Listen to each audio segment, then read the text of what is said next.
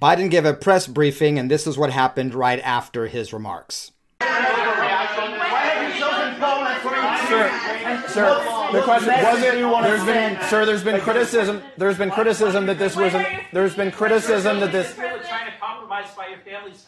Sir, Mr. President, Mr. President, there has been criticism. Did you overreact? Mr. President, there has been criticism that this was an overreaction that was done because of political pressure. Okay. You come to my office and ask the question when you have more polite people. Mr. President, why have you chosen? Asking Joe Biden about his family's corruption and ties to China you'll be rewarded with a give me a break, man, and a reference to you as a not polite person. I don't know how bad we were acting up in America to have to put up with Joe Biden in the Oval Office. We've got a few things to run through, folks, so let's get going. Welcome to Open Source News. Don't forget to like, share, subscribe, and turn on the notifications bell so you don't miss out on real news.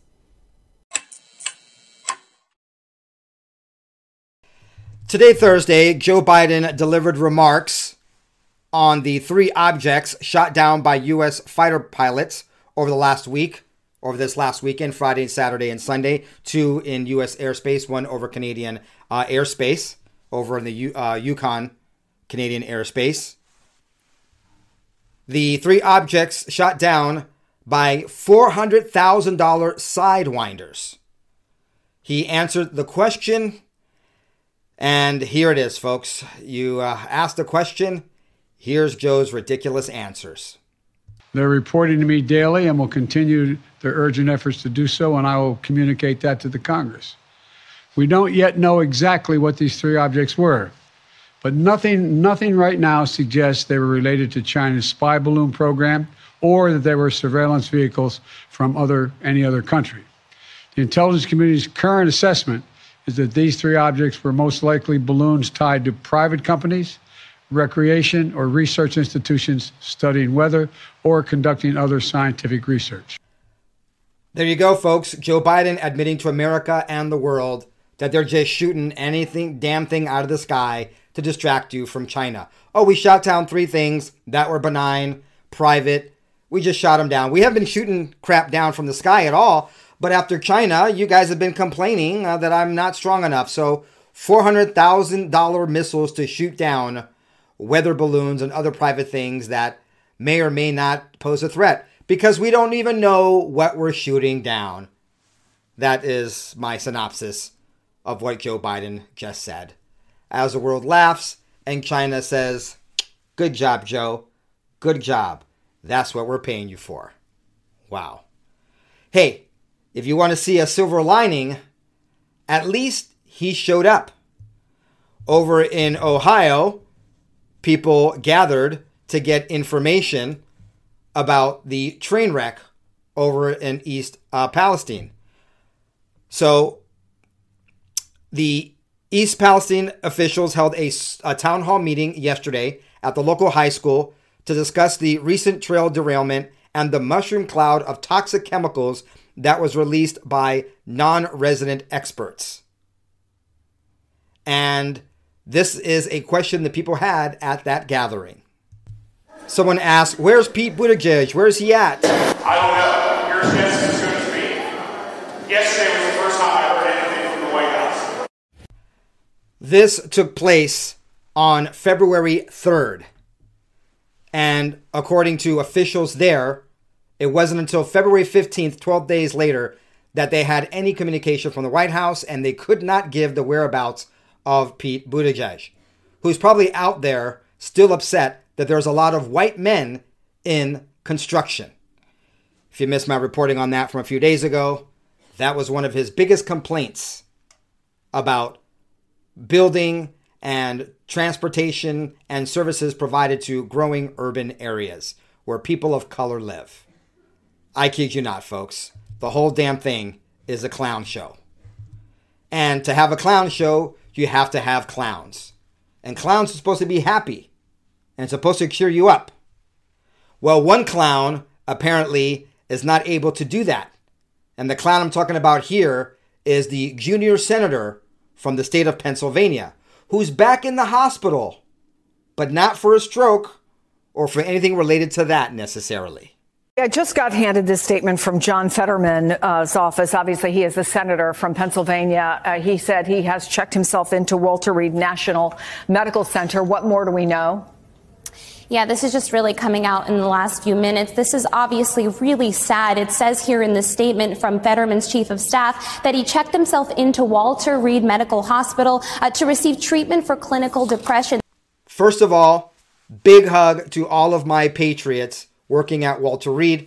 I am the son of a retired corpsman who was at that hospital for years. I have great memories of visiting my dad there at the hospital. Big hug to all of my Walter Reed patriots. Secondly, um, clinical depression is real and it's no joke. But we must ask ourselves are the people of Pennsylvania really well served by a senator who is suffering from clinical depression, who has personal issues that he has to deal with, and therefore can't deal with the issues of his constituents? I mean, after all, we have been told that the people of Pennsylvania chose a world renowned and fairly well liked on both sides of the aisle, world renowned doctor over a man who, even as a grown ass man with wife and kids, was supported by his mommy and daddy. A man who dressed like Antifa and had a stroke and couldn't even really debate or function during the campaign. But we're told that's what the people of Pennsylvania wanted over a world renowned doctor. I wish Fetterman well in his recovery, and I wish that the people of Pennsylvania could recover from this injustice that they were dealt in their state. They said he visited with the Capitol uh, attending physician Brian Monahan here early in the week on Monday, uh, who advised him to do this, advised him to check himself into the hospital. They said that he will continue getting voluntary treatment on a voluntary basis. And after examining John, the doctors at Walter Reed told us that John is getting the care he needs and will soon be back to normal. Soon be back to normal. Apparently, normal is relative. And MSNBC, I kid you not, I kid you not, made excuses for this. This is how low the bar has been set. That running for office and doing your job, that's very hard and stressful, and we should be understanding of that. Of course, it's been a rough start for this senator who just came off a very heated victory in Pennsylvania. Just a week ago, he was in the hospital uh, after not feeling well, feeling lightheaded after the Democratic retreat, retreat last Wednesday. I don't want to make light of this, but I too would have a headache if I were surrounded by more than two Democrats at a time, never mind a Democratic Party retreat. I think that'll give any sane person a headache. So John Fetterman gets a pass on that one. Uh, fortunately, no signs of further stroke symptoms. Of course, you experienced uh, a near uh, death experience by having a severe stroke just months ahead of the election in November. That's why, if he weren't power hungry, he should have just sat out and let someone else run. He's already admitted that he has permanent damage because he didn't give himself the proper recovery time because he was campaigning for senator of Pennsylvania. The whole thing is a freaking clown show. It's a merry-go-round with no off button that doesn't end. So this has been a really rough start for this senator, and we've seen him in the halls yesterday. I actually noticed that he missed the vote at night, and I wondered uh, why that was. Now we know it's because of this, but this is somebody who we've seen in the halls. Obviously, he's still suffering from some auditory process issues coming off of that stroke he suffered. There's accommodations uh, coming into play here, both in committee rooms and on the floor, but uh, clearly someone now who's getting the care that he needs after disclosing this diagnosis that many Americans unfortunately suffer with. Wow, folks, he's getting accommodated. And there you go. Signs that he cannot do his job. He missed the vote last night. He missed the vote. He cannot do his job. He should be replaced uh, forthwith. The governor put in another Democrat and let this man recover. Because Pennsylvania deserves a senator that can do the job. Wow. I don't know if you guys have ever seen the movie Idiocracy but this is idiocracy in real life. There's a part where the normal average guy from the from our present goes to the future and he and, and he go he meets with a doctor played by Justice Long, uh, Justin Long.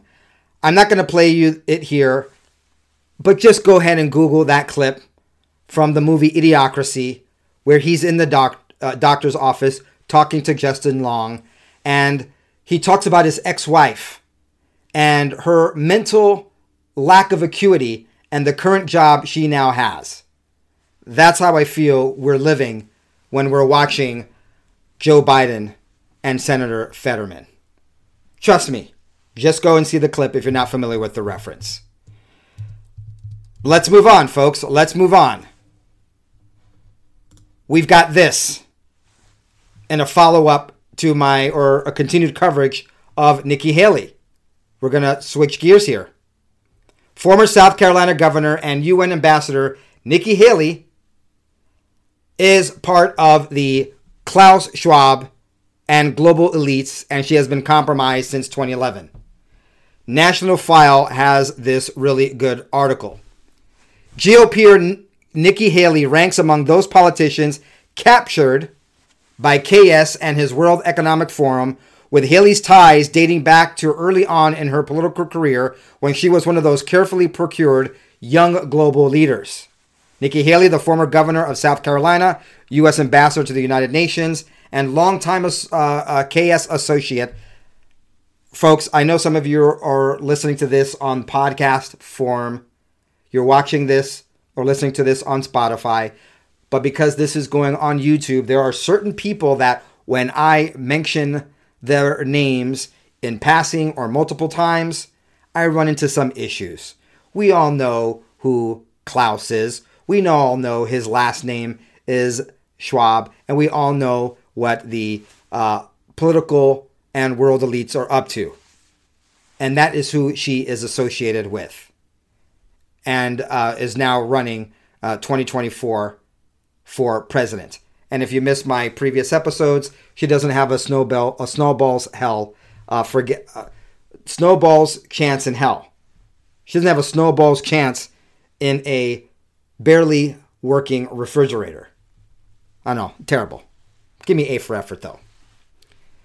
In the same year, 2011, in which she took office as governor of South Carolina, Nikki Haley was selected as one of the care- carefully procured young global leaders, a subset of the World Economic Forum with a focus on focus on influencing geopolitics, global commerce through young politicians, sports stars, business leaders, and even younger members of a certain family. So, there you go, folks. Does it mean anything? I just thought I'd mention it so you'd be aware. Now, someone who is of more consequence is Mitch McConnell. He told Fox today that defeating Russia in Ukraine is, quote, the single most important event going on in the world right now. With Republicans like this, do we really need to run against Democrats? Less than a plurality of Americans support the funding of the war in Ukraine. Only 48% are in favor of funding of the war and the oligarchs who control the money, which is not audited. Let's not mention or forget that the uh, inflation is at a four year high, excuse me, 40 year high under Biden. We've got a porous southern border with criminals and crime all over the place as a result, maybe even possible terrorist elements. How do you explain all of these horrific acts of violence and mayhem we've seen over the last several days. I don't know. Could it possibly have something to do with an open border? Or maybe, maybe it's uh, paid back for Nord Stream 2, which we destroyed. I don't know. We'll get into that most likely in our next episode. We got Chinese balloons uh, going over the continental U.S. Uh, unperturbed, but using $400,000 uh, Sidewinder missiles to shoot down balloons. We've got toxic explosions, we've got fires, we've got disruptions to our food supply, gas prices through the roof, heating uh, energy bills through the roof. But of course, our number one priority, our single most important event going on right now is defeating Russia in Ukraine. And therefore, that's why we are fighting a proxy war. A judge has released portions of a grand jury report on former President Trump's alleged efforts. The majority of the report remains sealed, but the portions released include the grand jury's concerns that some witnesses may have lied under oath. All right, folks, let me give you the information that's most important to you without the spin as the continued attempt at stopping President Trump from running in 2024 continues. So the uh, uh, Georgia grand jury has actually recommended perjury indictments in the Trump probe that they're doing. Here, like I said, are the uh, highlights. First of all, the grand jury was impaneled back in May to investigate whether Trump, his lawyers, and political and political allies committed any crimes in pressuring state officials. Fulton County Judge Robert McBurney withheld those conclusions until prosecutors are ready to release the full report at a later time. See, what they want to do is they want to start indicting people. The panel was looking at, among other things, a January 2nd, 2021 call in which Trump asked Georgia Secretary of State Brad Rat to find 11,780 votes. Raffensperger refused to comply with Trump's request. We covered this at the time. Now, here is what is going on. Fulton County District Attorney Fani Willis has deter- uh, will determine whether to charge Trump or anyone anyone else in the case. What they have found is that they believe that some folks under uh, they perjured themselves. In the few pages that were unsealed today, the grand jury said it received evidence involving more than 75 witnesses most of which was delivered in person and under oath. The report notes that the panel's extensive witness list included poll workers, investigators, technical experts, and state officials, as well as one of the witnesses, a senator, Senator Lindsey Graham, Republican out of South Carolina, who told NBC after this was released that he is, quote, very confident in the testimony he provided to the grand jury. Graham calls to top election officials in Georgia after the 2020 election became an area of interest in Willis's probe. I have no idea what they're going to do. I'll just leave it up to them, Graham said, adding that he is confident he ha- he did not perjure himself. By the way, this grand jury had 23 members and three alternates. McBurney said that he approved the disclosure of these three portions of the final report because they do not identify any witnesses but he decided that disclosure of the entire report at this time is not proper, citing due process concerns. And because indictments are coming, probably to Trump and other people.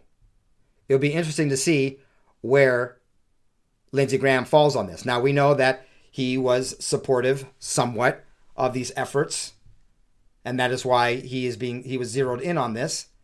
We also know that Lindsey Graham is part of the establishment He's a warmonger and he's doing okay by the people in Washington right now. And they're happy with his work going on with the war in Ukraine and his bloodlust for Vladimir Putin. We also know that he has campaigned in South Carolina for President Trump and has made the case, rightfully so, that you can't get Trump policies but not want Trump, something that the establishment RINOs have been trying to push, saying, hey, we can have a Nikki Haley or a Mike Pence or a Ron DeSantis. We will get Trump policies without Trump. So it remains to be seen what's going to happen with Lindsey Graham and all of this, if anything. But put your thoughts down below. Do you think that Lindsey Graham, in this particular instance, is friend or foe?